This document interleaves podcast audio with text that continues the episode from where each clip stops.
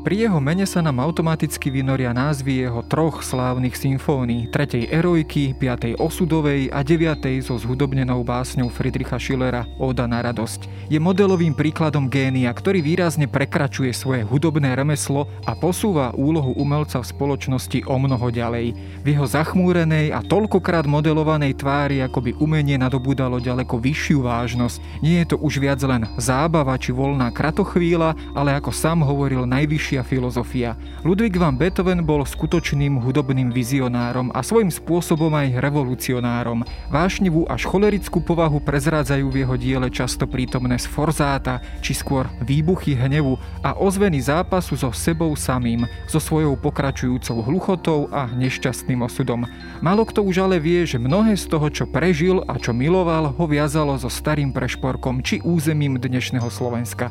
Ako teda tvoril a žil tento hudobný velik Vatikán a ktoré jeho slávne diela sú spojené s priateľmi i láskami z niekdajšieho Horného Úhorska. Počúvate pravidelný týždenný podcast Dejiny. Moje meno je Jaro Valent, som šéf-redaktor časopisu Historická reví a rozprávať sa budem s klaviristkou, hudobnou publicistkou a univerzitnou pedagogičkou Elenou Letňanovou. Príbeh o trojskom koňovi, vďaka ktorému bola dobitá Trója, pozná asi každý. Ale čo ak tento mýtus nie je vôbec pravdivý? Bol trojský kôň naozaj koňom?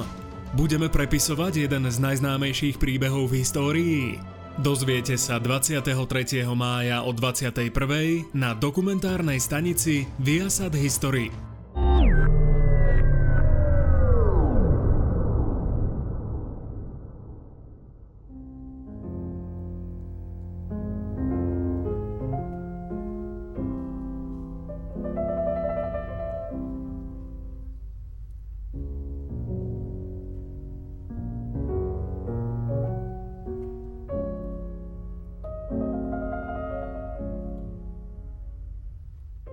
Beethoven, samozrejme, to je veľké meno a o ňom by sa dalo natočiť niekoľko relácií. Každopádne, keď sa pozrieme na ten jeho profil, častokrát sa teda o ňom hovorí, že to bol prvý hudobník alebo prvý umelec, ktorý tak povediac žil na voľnej nohe, že si to takto mohol dovoliť, že nebol povedzme ako Jozef Haydn a mnohí ďalší v takom tom služobnom postavení voči svojmu pánovi a mecenášovi. Naozaj teda v prípade Ludvika van Beethovena platí takýto profil a takýto štýl života? Áno, Beethoven skutočne bol prvý umelec, ktorý si povedal, že nebude stáť v rade sluhov každé ráno v obleku, ako každý iný, pred Esterházim alebo pred ďalšími kniežatami, ktorí mu udelia jeho povinnosť, že musí nakomponovať jednu symfóniu alebo jednu omšu behom jedného týždňa.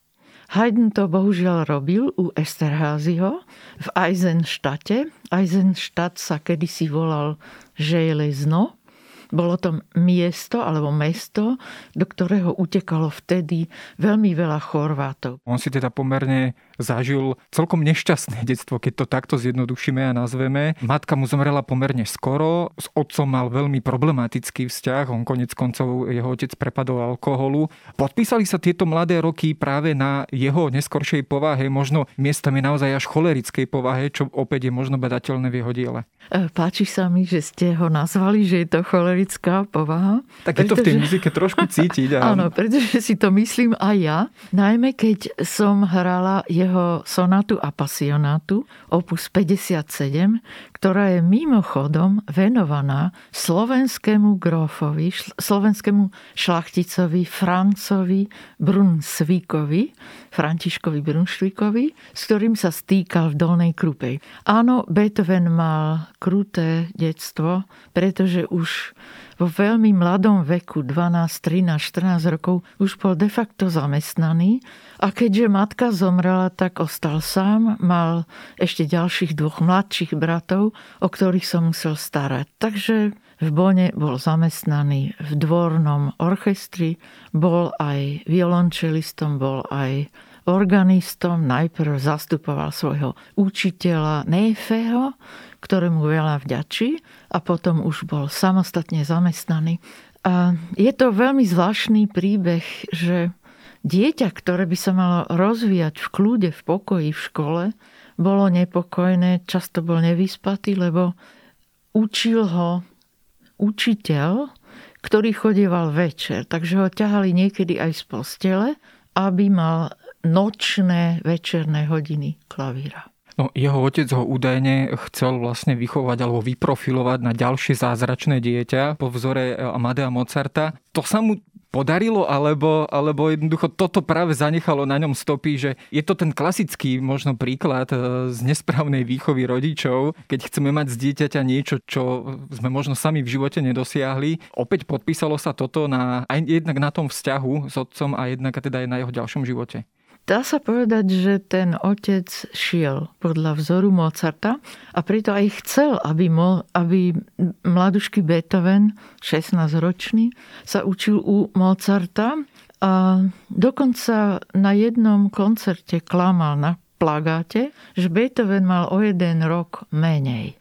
Nebolo to tak. Beethoven veľmi veľa, bohužiaľ, necestoval. Mal koncerty Praha, Drážďany a tak ďalej. Ale nebola to taká oslnivá kariéra, povedzme, že by cestoval aj do Londýna, kde bol pozvaný, ale potom už koncom, na konci života bol už pripútaný k lôžku, takže v Londýne už nemohol koncertovať ako iní slávni klaviristi a skladatelia Európy 19. storočia. Áno, otec sa o to snažil, ale Mozart nemal čas na Beethovena, ale sa o ňom veľmi pochvalne vyjadril, že budeme ešte o ňom počuť. Ale druhý raz, keď prišiel ako 20-21 ročný do Viedne s tým, že bude u neho študovať, Mozart bol už niekoľko mesiacov mŕtvý. Takže nestalo sa tak, ale potom sa ho ujal Haydn, ale s Haydnom mali potičky, pretože tie jeho tzv papa, starecké metódy výučby Beethoven ako výbušné dieťa neznašal, takže sa dokonca aj pohádali. Ale potom to vyžehlil. Študoval u neho len jeden rok, potom študoval u Albechtsbergera ešte ďalších, aj u Salieriho, ale tiež len príležitostne, a to hlavne kompozíciu talianských opier a typ talianského typu komponovania. E, takže ono to bolo nie tak jednoduché. Učil sa napríklad 24-ročný ďalej u Šupancinga e, violončelo, ktorý neskôršie sa ukázal, že bol vedúcou silou pri uvádzaní premiéry 9. symfónii Beethovena v, vo Viedni.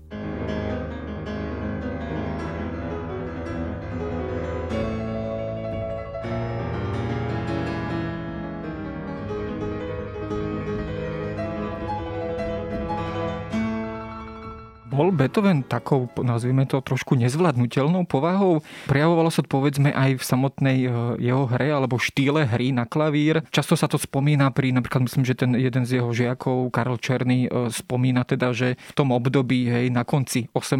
storočia stále letel samozrejme Mozart. To bol ten hlavný hudobný štýl. Držal sa ho Beethoven alebo naopak chcel aj proti vôli svojich učiteľov, e, či už Haydna alebo ďalších, presadiť si svoj vlastný hudobný štýl? Áno, výborne mierite na povahu Beethovena. On totiž to vo Viedni, keď keď prišiel ako 20-21 ročný, v móde bol stále ešte Mozart. Však Mozart bol len niekoľko mesiacov mŕtvý a Humel, Jan Nepomuk Humel, bratislavský rodák, slávny klavirista Beethoven, pomaly slávnejší ako Beethoven vo Viedni, pretože on bol ten pokračovateľ odkazu Mozarta štýlu, dokonca ešte aj klavírnej hry, to je ľahkej klavírnej hry. Zatiaľ, čo Beethoven už sa prejavoval ako osobnosť, to vidíme na tých jeho prvých klavírnych triách, ktoré ani neopúsoval, ani sa ich neopovažil vydať, hoci ho Simrok, jeho priateľ, vydavateľ, stále žiadal o to, aby on mu vlastne dopomohol, že už v 25 rokoch už bol vlastne publikovaný autor a získaval si tých rôznych viedenských šlachticov, Lobkovica, Kínskeho, Lichnovského a tak ďalej, Bonského, Waldsteina si získaval na svoju stranu, oni si u neho objednávali dokonca skladby, nielen omše, ale aj kantaty rôzne a tak ďalej. Takže Beethoven bol skutočne na voľnej nohe. Žil len z vydávania svojich diel a z učenia v tých šlachtických eh, eh, salonoch vo Viedni, ku, ktoré, ku ktorému mu dopomohol oravský rodák z Leštín, grof Mikuláš Zmeškal, písal sa aj Nikolaus Zmeškal von Domanovic, ktorý bol sám hudobníkom a tiež bol violončelistom a bol autorom dokonca 14 sláčikových kvartetov. Tu nikto nevie, preto to hovorím. A bol to dokonca dvorný radca, bol to, bol ako právnik, bol zamestnaný v kancelárii, císarskej kancelárie. A tento bol vlastne zodpovedný za to, že zoznamoval mladuškého Beethovena s rôznymi šlachticmi, takže on okamžite začal učiť tieto mladé dámy, 13-16 ročnú Babetu Keglevič, narodenú v Bratislave, potom zase 24 ročné, 20 ročné Terézie a Jozefíny Brunšvikové, takisto narodené v Bratislave, to sa nevie, ale o tom budeme o to, asi tomu neskôršie hovoriť. K tomu sa Aha. dostaneme, ale e, keď sa pozrieme ešte stále na jeho mladé roky a spomenuli sme teda to, že bol to umelec už ako mladý človek, žijúci na voľnej nohe, ktorý si chcel svoj život utvárať naozaj sám podľa vlastných predstav, korešponduje možno aj, keď sa pozrieme napríklad na jeho tretiu spomínanú symfóniu Eroiku, spadá to opäť do obdobia, ktoré bolo aj politicky mimoriadne búrlivé, Samozrejme, môžeme hovoriť o francúzskej revolúcii a následných napoleonských vojnách. Prepadol on týmto ideálom v mladosti, ideálom francúzskej revolúcie, čo možno práve korešponduje aj s touto jeho nepokojnou idealistickou povahou. Áno, presne ono to odráža všetky tie napoleonské vojny, napätie od roku 1805, 1809, ostreľovanie Viedne, Bratislavy, Devína a to všetko sa skutočne odráža. Tie sforcata, to je aj prejav jeho výbušnej povahy. On v neskôršom veku tvrdia ďalší ľudia, nielen Schindler, že Beethoven sa proste nie vždy choval kulantne a šlachticky za stolom a takisto nezdravil veľmi úctivo císarské mocnosti a Porovnávali ho často s Goethem, že Goethe sa vždy hlboko uklonil a Beethoven sa sotva trošku predklonil a tým dával stále najavo, že je teda veľmi veľa kniežať a cisárov, ale Beethoven je len jeden. Takže bol si istý, vnútorne si bol istý svojou, svojim typom tvorby aj keď hráme napríklad tú apasionu, alebo hoc ktorú patetickú, všetky, všetky, ktoré nie sú opus 1 alebo opus 3, už štvrtá sonáta, povedzme, ktorá je venovaná Babete Keglevič, už aj tá má také náhle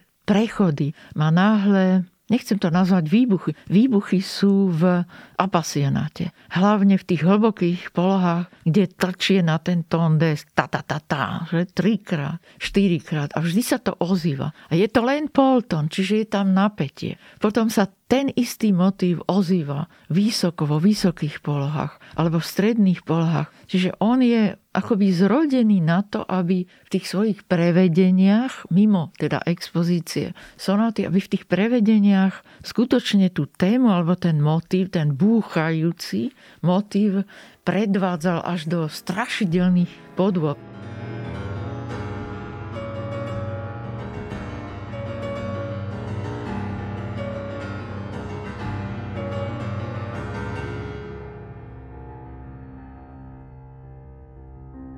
To sa mi strašne páči, že vlastne Beethoven, keď bolo treba byť poetickým alebo lirickým alebo zasneným, tak to proste stelesňoval tak nádherne, že máme slzy dodnes z tejho sonáty a z dur, kde tá e, vedľajšia časť má tak vrúcu a tak do srdca prenikajúcu melódiu, že ja keď to hrám, tak ja sama temer mi začnú padať slzy na kraji oči. Takže je to niečo, čo je mu, nie že vrodený, ale čo je mu aj tým detstvom, ne, nie je veľmi šťastným detstvom, je mu vlastne darované ako do vienka jeho talentu. Táto jeho povaha samozrejme a svojím spôsobom, aspoň pre mňa, ja som to aj v úvode tak naznačil, až revolučná, lebo on svojím spôsobom hudobne bol asi aj revolučný na tú svoju dobu, keď sa pozrieme na predchádzajúci hudobný vývoj, keď ho porovnáme najmä s Haydnom, ale do istej miery aj s Mozartom možno, tak naozaj vyznieva povedzme ako revolučný, ale táto jeho cholerická povaha vychádza možno aj z ďalšieho jeho životného problému a teda to bola nastupujúca hluchota. Ako, ako sa vlastne s týmto problémom on postupne vysporiadal? Priviedol ho tento problém naozaj až teda na pokraj zúfalstva, prípadne na nejaké úvahy o samovražde a je to opäť prítomné aj v hudbe, v jeho diele, nielen teda už pri notoricky známej 5. osudovej symfónii, ale aj pri ďalších hudobných dielach. Áno, dá sa povedať, že tie prvé údery, hluchoty, keď už nepočul flautu pastiera, prechádzajúc sa so svojím žiakom Ferdinandom Rísom, niekde na poliach, pri lesoch, tak povedal mu, že on nepočuje toho pastiera.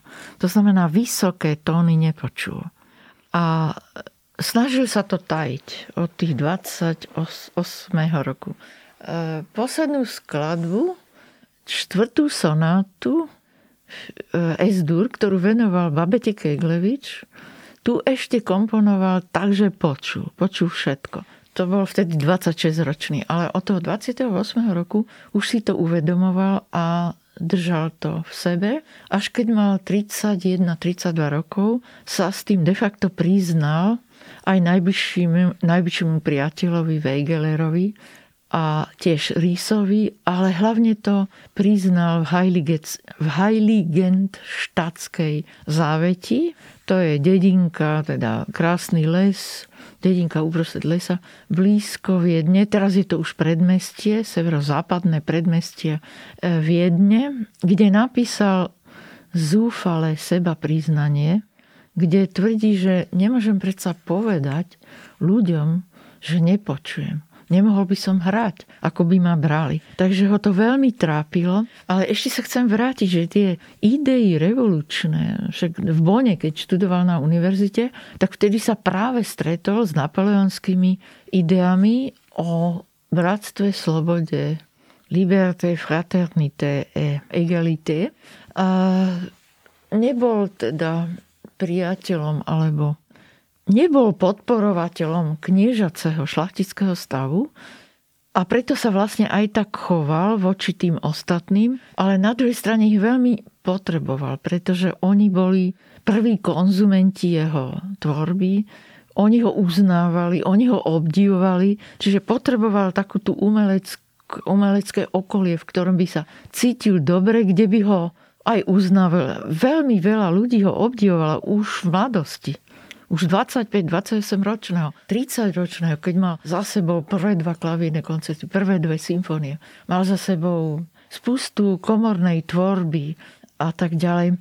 A je to pravda, že tá hluchota postupne až do tej 40 keď už skutočne ohluchol a sa pokúšal druhý raz, mal teda myšlienky o sebe vraždu, ale vždy tvrdil, že sa mu že ho potreb, že vlastne to umenie ho zachráni, že umenie mu káže, aby ďalej tvoril. Ja by som, ak dovolíte, trošku chcela prečítať z tej Heiligen štátskej záveti, lebo tu sme najbližšie k jeho psyche. Tu vidíme, kto vlastne Beethoven bol a to všetko vysvetľuje jeho hudba. Prečo je taká burlivá, dramatická, burácajúca a na druhej strane anielsky, lirická, anielsky, až božská by som povedala nikdy nebola nasladlá, ale je, má tu takú nežnosť a sladkosť, akú by som ja popísala v prvej časti klavírnej sonáty Mondschein, teda sonáty mesačného svitu,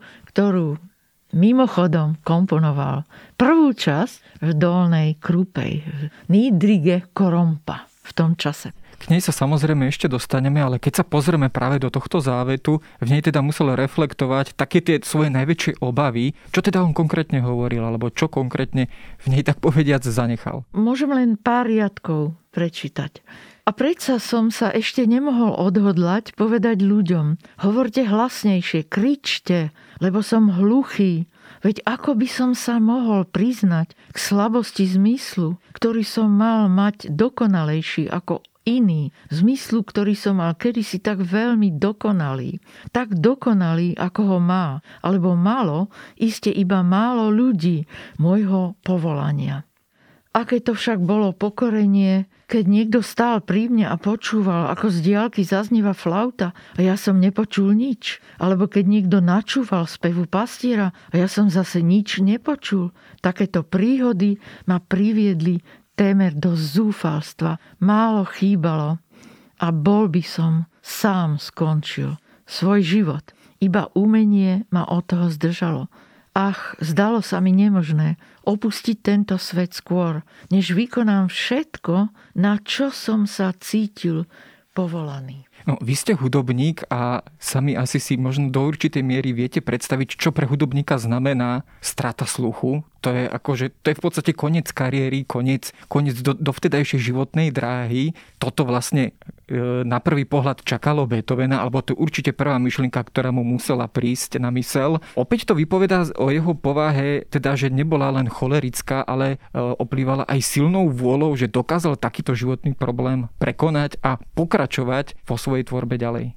Áno, Beethoven je príklad silného vôľového človeka prekonával to práve tvorbou, pretože pri nej bol sám so sebou a mal toho veľmi veľa čo povedať. Keby mal pokojný život, šťastný, rodinu, deti, milujúcu manželku, ako to píše Humelovi, ty, ty chlapík, ty máš ženu, ty máš deti, ona sa o teba stará, ty si milovaný, ale ja, ja som sám, ja som osamotený, ja som chudák. Tuto doslova píše v liste, Janovi Nepomukovi Humelovi. Už do Viedne, nie v Bratislave. Ja si myslím, že každá choroba, to už je jedno, či je to zlomená noha. Ja som napríklad tiež príklad. Mne sa zlomila noha pri krasobrúslení ako 19-ročnej a ja som sa po dvoch mesiacoch doplazila s tým gipsom, s tými piatimi zlomeninami ku klavíru a začal som hrať Chopinovú polonézu a Gershwinovú Rhapsody in Blue pre klavír a orchester. A tak sa vlastne so mňa, ja som sa tak zamilovala do hudby, že, sa, že som si povedala, že ja musím na tej fakulte architektúry, v tom prvom ročníku som si povedala, že ja musím študovať hudbu, že ja bez nej nevydržím. A to isté sa stalo Beethovenovi, že čím bol chorlavejší, tým viacej ho to ťahalo k hudbe, aby sa vyjadroval. Čiže bol, to bol aktívny človek. Lebo druhí ľudia vlastne zoslabnú, začnú si o sebe myslieť, že už sú teraz slabí, že už nič neurobia. E, to, tá choroba vždy vykopne k veľkému výkonu. A takisto utečenci, ktorí sú neznámi v krajine, tá, tá bieda, tá situácia nulová, teraz som nikto, som si povedala, keď som ušla do Talianska v roku 1984, už teda na vrchole kariéry, a som si povedala, a teraz si nula, veľká nula. A to presne zo mňa urobilo človeka, že som sa potom postupne vrátila späť k tým výkonom a proste k tej kariére univerzitného docenta alebo aj aktívnej klaviristky. Takže Beethoven mal to obrovské šťastie, že mal silný vnútorný psychický motor, ktorý ho stále hnal do tvorby.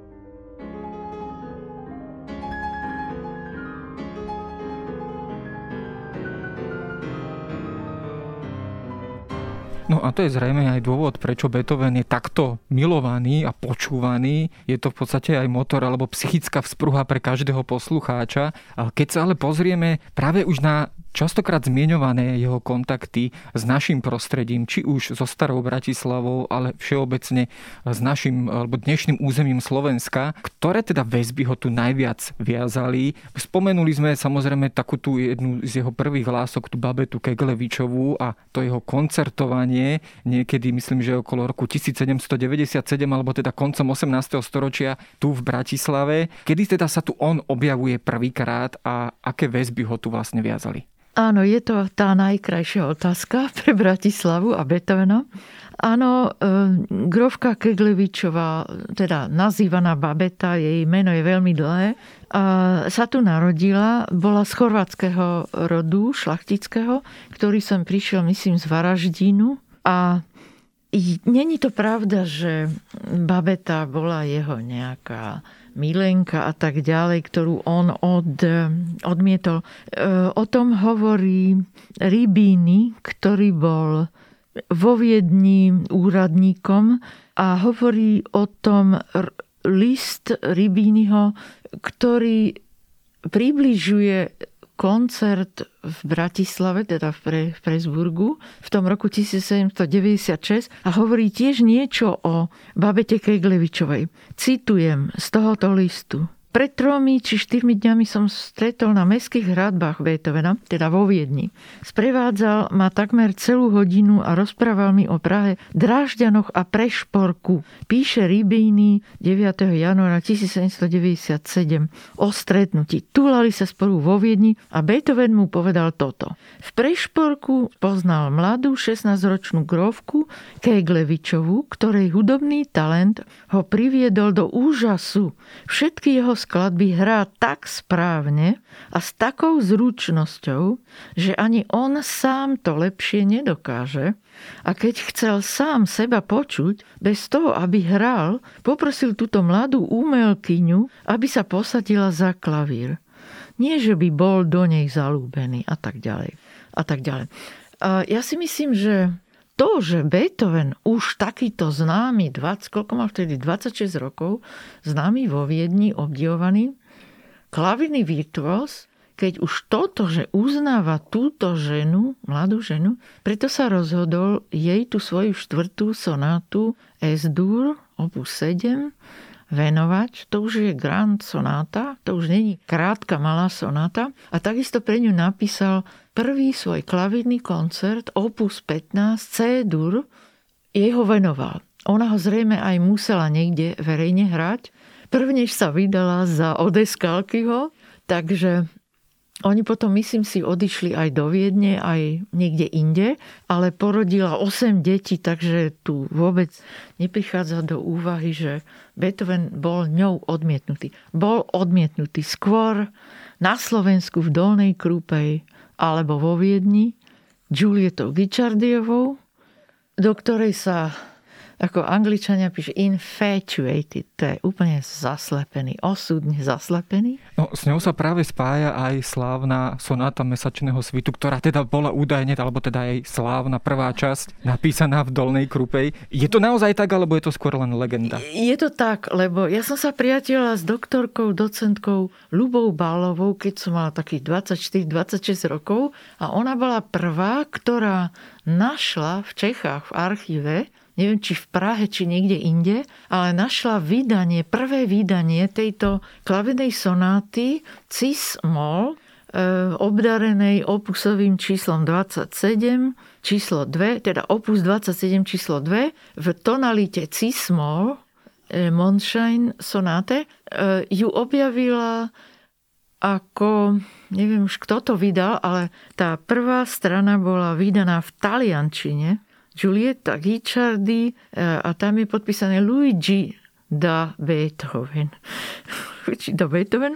A takže ona mi vtedy hovorila, že ju musel komponovať v tejto dolnej krúpej. Tam je veľký park, ja som bola v tom parku. Dokonca som tam mala koncert roku 90, 1994, keď som sa vrátila zo Spojených štátov už na veky domov.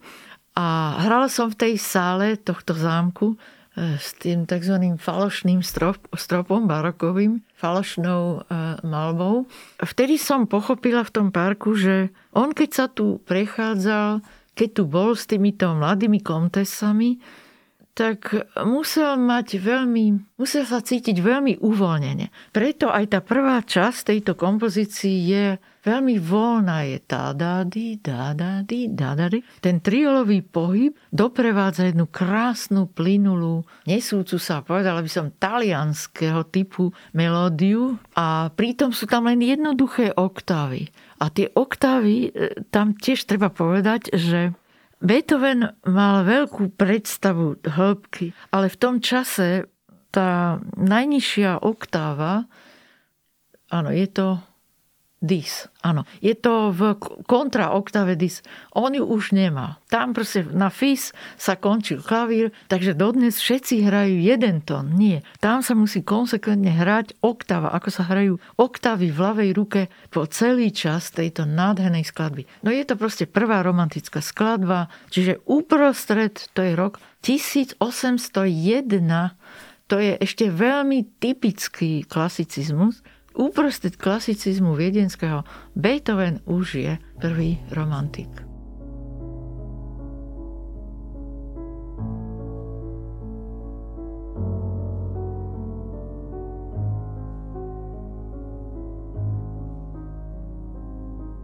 Samozrejme, s touto ženou eh, je spojená aj celá rodina e, Brunsvíkovcov, ona bola myslím, že nejak aj s nimi rodinne spriaznená, alebo... alebo... Sesternica, ona bola sesternica Terezy a Jozefiny Brunsvík. A práve, práve tieto dve ženy, e, Terezy a Jozefina, opäť zohrali v Beethovenovom živote podstatnú rolu. E, spomína sa taký ten slávny list, list nesmrteľnej milenke, ktorý je sám o sebe trošku takou záhadou, komu vlastne písal tento list. Naozaj je plný opäť takého vášnivého, citlivého a zamilovaného Beethovena je teda, ako sa predpokladá, adresovaný práve Jozefine Brunsvíkovej a aký vzťah Beethovena k tejto, k tejto mladej dáme vlastne pojil? Trvá to už 150 rokov, čo sa nielen hudobní vedci, muzikovia, hudobní historici a spisovatelia a rôzni basici stále naťahujú s touto témou. Kto bola tá nesmrteľná Mila? tá navždy tvoj, navždy moja, navždy svoj. Ako sa končí tento list svojej nesmrteľnej mile. Ja podľa, podľa všetkých tých štúdí, čo som čítala, tie listy, v roku 1957 bolo uverejnených 13 listov Jozefíne Brunsvikovej, narodenej v Bratislave 1770 7. 1775 bola narodená Terézia Brunšvik v Bratislave. Dve slávne ženy a dá sa povedať osudové tiež v Beethovenovom živote, pretože im veľmi veľa, veľa skladieb je venovaných na Slovensku práve týmto ženám. Ja si myslím, že to bola Jozefína, a že to bol dlhý vzťah, ktorý bol prerušovaný. Najprv sa do nej zalúbil, keď ju učil takú 20-ročnú, potom ju 20, pardon, 19-ročnú, potom 20-ročnú ju vydali za Dejma, českého šlachtica Dejma, o 30 rokov staršieho. S ním mala 4 deti. Potom bola chvíľu voľná. Keď zomrel 1804, začal ju navštevovať vo Viedni, mm, tam si kúpila nový byt v Heizingu, to je zase časť Viedne, tam ju často navštevoval a dokonca píše jej sestra Teresa, aj Charlotta, druhá sestra, že ho príliš často ju navštevuje Beethoven a že by si mala dávať pozor, pretože to je obyčajný človek, to není šlachtic a že už je to príliš vážne a že už sa to nedá skrývať. Oni sa snažili tú svoju lásku skrývať. Tie listy sú až do roku 1807 až 9. Niekto píše až 9 ale podľa mňa ten intenzívny vzťah trval 1804, 5, 6 ju potom matka Anna Brunswick odvliekla do zámku v Marton Vášári pri Pešti, aby mu zišla z očí, aby na neho zabudla. Takže ona mu aj písala také listy, že, pre, že je to veľmi bolestivé pre ňu, ale musela kvôli deťom, pretože by prišla o ako sa to hovorí, práva nad svojimi deťmi boli by jej odňaté a o to by sa už boli postarali rôzni ľudia.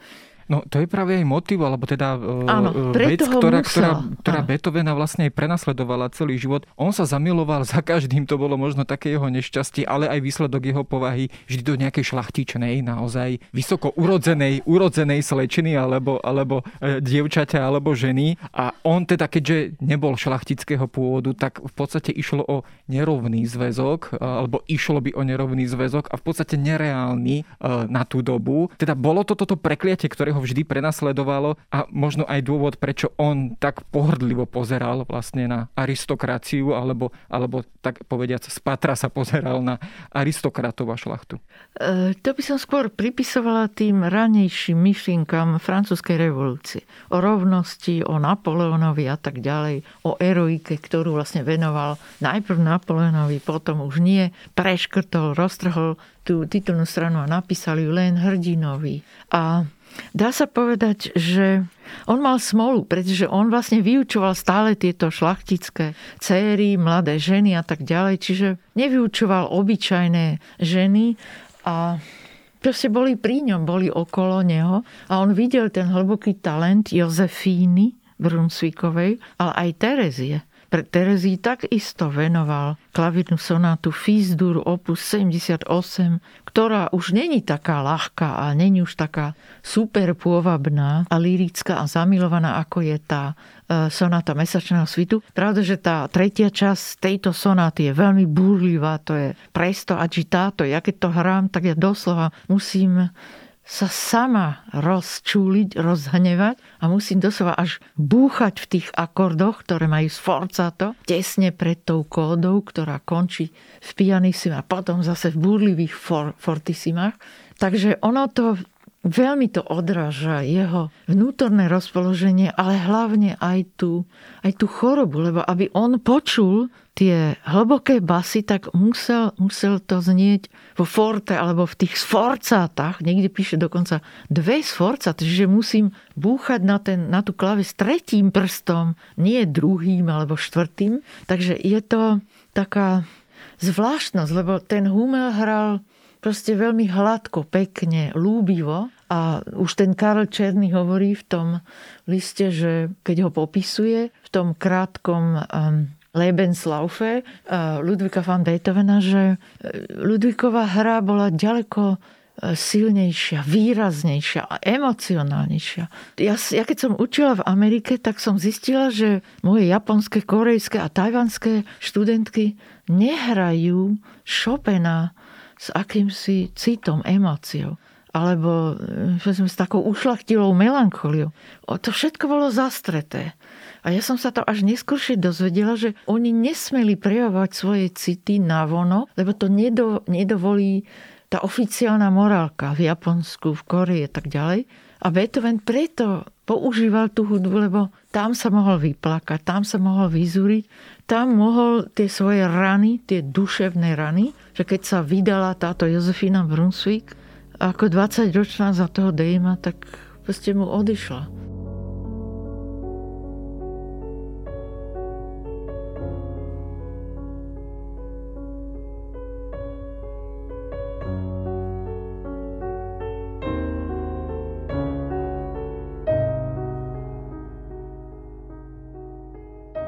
Tam sa mohol vyžalovať a všetky tieto jeho neúspechy, sklamania životné, aj teda v osobnom živote, sa teda aj prejavili možno v tom takom tom poslednom alebo jednom, jedný, jednom z posledných vzťahov s, s jeho vlastným synovcom. My Beethovena častokrát vnímame ako človeka, ktorý predovšetkým obetovaný alebo sám sa obetuje hudbe, ale e, bol on človekom, ktorý predovšetkým túžil po žene a po rodine? Áno, hej, tá posledná, ktorú požiadal o ruku, bola Teresa Malfatti, to bolo 1810, keď sa druhý raz vydala Jozefina Dame so Stackelbergom s estonským grofom, ale to tiež, to, ona dosť, toto bola akoby dotlačená a hlavne nedokázala sama s tými štyrmi deťmi byť sama bez, bez nejakej ochrany. To bol vlastne učiteľ, pestalociho metódu používal na týchto jej štyroch deťoch a tak ďalej. Snímala potom ďalšie dve deti, ale to úplne to ďalšie dieťa, tá Minona, to už je podľa mňa Beethovenovo, lebo to sedí presne s tým 3. júlom v Prahe, kde sa tajne stretol s Jozefínou a potom presne 8, 8. apríla 1813 ona porodila túto Minonu a to, toto dieťa on uniesol, tento Stackelberg a vychovával ho, uniesol ho z Viedne od eh, Jozefíny napriek jej nesúhlasu, proste uniesol ju násilím, políciou a ohováraním. A to dieťa, táto Minona Stackelberg bola vychovávaná v Taline, bez toho, že by vedela, že je dcerou Beethovena zomrela 1898. Čiže v tom roku 1810 už píše svojmu priateľovi eh, Kainsteinovi, Gleichsteinovi, že a teraz mi môžeš nájsť ženu, ale, mus, ale nesmie to byť nič nepekné, ale musí byť krásne, lebo nič nepekné nemôže milovať. A to napísal vtedy, keď listom požiadal túto uh, Terezu Malfaty o ruku, bol odmietnutý, pretože nebol šlachtic. Navyše tento Malfaty bol akoby strýko, áno, ona bola jeho neter, strýko a bol to osobný lekár Beethovena, ktorý tam často chodil a vtedy povedal, teraz mi môžeš hľadať ženu, lebo bol odmietnutý. On tam chodil hrávať, ale ju učil a jedného dňa mu povedali, že už koncerty nebudú, čiže už tam nesmie chodiť. Takže táto smola sa s ním stále ťahala. A tých e, kandidátiek na tie nesmrteľné milé je viacero, ale ja si myslím, že aj tá Teresa bola... Teresa totiž, ešte toto musím povedať, lebo to sú dve ženy, ktoré boli narodené v Bratislave a môžem tomu veriť, že aj tá Teresa boli zasnúbení v roku 1806. Presne keď túto Jozefínu odvliekli do Marton Vašaru pri Pešti, aby mu nebola na očiach, tak potom začal sa hlboko priateľil aj s Terezou, tá mu rozumela, a hrala tiež jeho prvý klavný koncert a boli pred očami brata Franca von Brunswicka, boli zasnúbení v roku 1806 v tom Marton Vášari a ale scenár sa zrejme opäť zopakoval. K teda, svadbe že... nedošlo. Čiže opäť Lebo, bola asi teda áno, vydatá zas, za, za iného zase tá kandidáta. rodina zapôsobila a ho odmietli, ale ona sa nikdy nevydala a potom som v staršom veku, hoci jej, pardon, ešte toto, hoci je veľmi dvoril podmanický ich e, zámok alebo kaštiel, no ich zámok, teda ich dom, krásny dom, je tu v Bratislave na Laurinskej ulici, blízko divadla DPOH, divadla Pavla Osaka Hvizdoslava. Je to krásny, proste, neviem, je to kaštiel, je to, je to krásny dom. No. A a ona ho odmietala, hoci jej stále dával ponuky na svadbu a ostala nevydatá. Ale potom začala robiť veľmi kvalitné veci, čo sa týka sociálne veci. Začal pre deti um, budovať jasle, nielen v Bratislave, v Trnave, v Banskej Bystrici, v Pešti, ale zakladala aj ženské spolky v Pešti. Čiže bola to jedna veľmi zaujímavá žena a túto zväzť o zásnuboch s Beethovenom prezratila svojej priateľke Tenglerovej, ktorá napísala prvý akoby prvú knihu o liste nesmrteľnej milenke. Takže vedci sa dlho domnievali ešte na začiatku roku 1909, že to bola najprv Guichardiová, potom e, Teresa Brunšvík, potom, že to bola Amália Zejvaldová, berlínska speváčka, ktorá ho odmietla tu vo Viedni. Vlastne stále bol odmietaný a ja si myslím, že ten vzťah to Jozefino bol jediný, ktorý bol s prestávkami, lebo keď ju ten Stackelberg opustil a v roku 1812 jej uniesol tie tri deti, z toho aj to tretie, tú Minonu, ktorá už je e, vyložene to sedí s tými dátumami, s Beethovenom, tak keď ju odviedol, tak e, potom už Beethoven vlastne veľmi zanevrel na ženy a prestal veriť v manželstvo, hoci celá opera Leonora, teda Fidelio, komponoval v roku 1805, teda počas najvyššej lásky k Jozefine Brunšikovej, tá odraža presne, tá je o manželskej vernosti, ako táto žena Leonora príde oslobodiť svojho uh, uväzneného manžela, uväzneného neprávom. Zase sú tam tie idei bratstvo, spravodlivé, sloboda. Keď sa potom ale pozrieme už teda samozrejme nielen na tieto nešťastné osudy eh, a osobný život eh, Beethovena, ktorý, ktorý ho viazal vlastne aj k Slovensku. Eh, k Slovensku ho viazal aj, aj dobré vzťahy predovšetkým s priateľmi. Spomínajú sa predovšetkým dve mená. Už teda spomínaný Franc alebo František Brunšvík a, a takisto spomínaný Mikuláš Zmeškal. Boli to celoživotní priatelia, ktorí ho teda po celý čas v akejkoľvek situácii podporovali a opäť im venoval Beethoven aj e, niektoré svoje zo zásadných diel. Áno, hej, tá najväčšia podsta patrí Mikulášovi z Meškalovi, e, narodeného v Leštinách na Orave, blízko Dolného Kubina, ktorý ho podporoval už od 22. roku. Tým, že ho zoznamil s týmito šlachticmi, podporoval ho aj peňažne, podporoval ho aj tak, že v mladosti ho pozýval do svojho bytu, ktorý bol v meskej nemocnici, veľký komplex, kde on usporiadoval hudobné večierky a Beethoven tam teda zažil veľmi šťastné chvíle, sa dá povedať, lebo on ho uznával, obdivoval ho a spolu hrali. A dokonca hrali aj tu v Bratislave v tom roku 1796 a hrali tria a také tie obvyklé E, komorné skladby. Určite aj improvizoval Beethoven svoje vlastné skladby. To bolo tu v Bratislave. Tie väzby na Slovensko sú teda naozaj, a možno až nečakané. Máte teda pocit, že vieme na Slovensku dosť o týchto väzbách Beethovena e, s našim prostredím a je Bratislava v tomto smere naozaj takým európskym hudobným mestom, ktorý teda patrí aj do tejto, do tejto tradície. Áno, Bratislava, prehlasujem, je hudobná veľmoc. Nie len už na prelome 18. a 19. storočia, ale hlavne v 19. storočí, keď tu bola spústa svetových skladateľov, ktorí tu mali koncerty, alebo tu boli uvádzané ich diela, alebo ich dirigovali, až do začiatku 20. storočia. Bol tu dokonca aj Bruckner, proste aj Oliver Messiaen. To, to sú proste zázraky.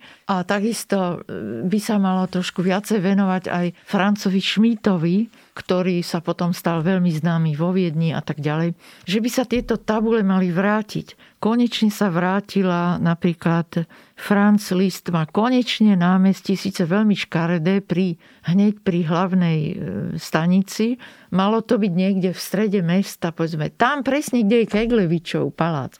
To by sa malo volať e, povedzme Beethoven plác, Beethovenov plác, alebo je toho tak veľa. Napríklad mala by tu mať tabulu aj Klára Šumanová, slávna klaviristka 19.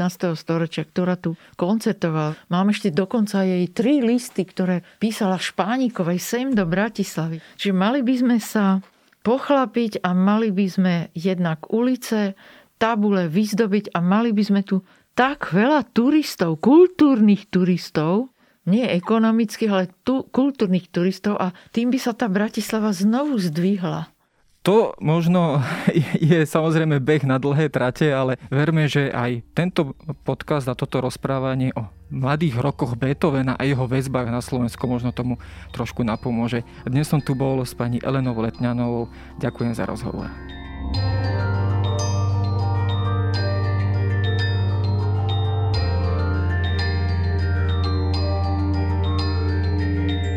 To je na dnes všetko. Počúvali ste Dejiny, týždenný podcast denníka SME a historickej reví. Podcast Dejiny vychádza každý týždeň v nedelu. Prihláste sa na jeho odoberanie vo svojej podcastovej mobilnej aplikácii na platformách Google Podcasty, Apple Podcasty alebo v službe Spotify.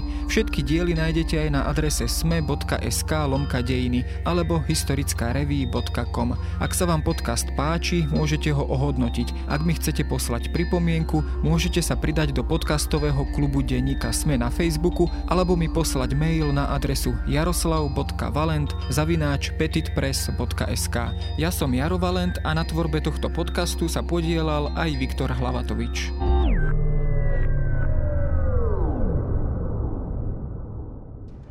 Je mýtus o trojskom koňovi vôbec pravdivý? Budeme prepisovať jeden z najznámejších príbehov v histórii? Dozviete sa 23. mája o 21. na dokumentárnej stanici Viasat History.